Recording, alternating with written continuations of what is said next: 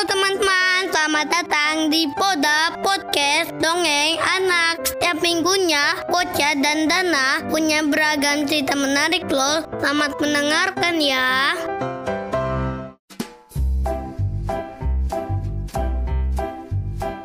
Halo teman-teman, kali ini Poca dan Dana akan bercerita tentang rusa dan siput.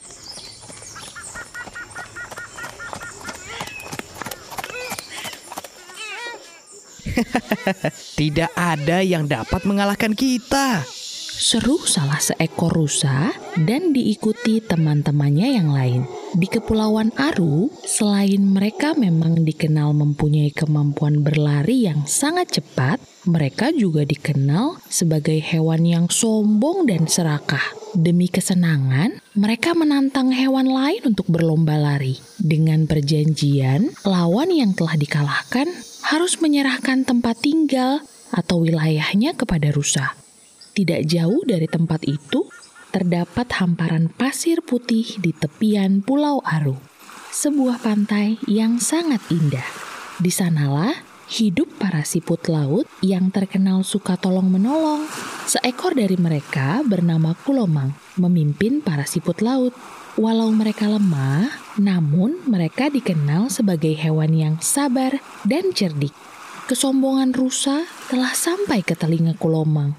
Ia pun bersiap untuk kedatangan rusa yang suatu saat nanti akan menantangnya.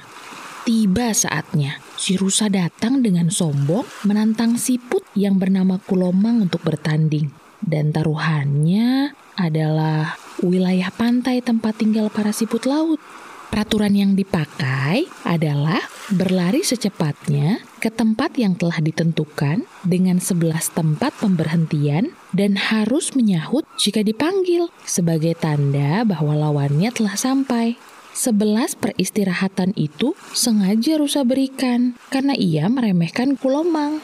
Hari pertandingan pun tiba. Tanpa sepengetahuan si rusa, Pulomang telah menempatkan teman-teman siput laut lainnya di setiap pemberhentian yang telah ditentukan. Dia meminta agar teman-temannya membalas setiap perkataan rusa di setiap tempat peristirahatan sampai garis finish.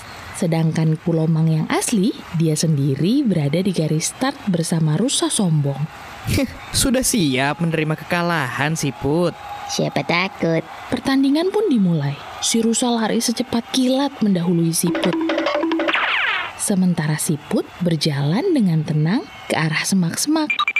Beberapa jam kemudian, rusa sudah sampai ke pos pemberhentian pertama. Baru sampai mana si lambat itu berlari? Sampai di belakangmu. Jawab teman siput yang sudah bersiaga di semak-semak. Rusa kaget, siput sudah berada di dekatnya.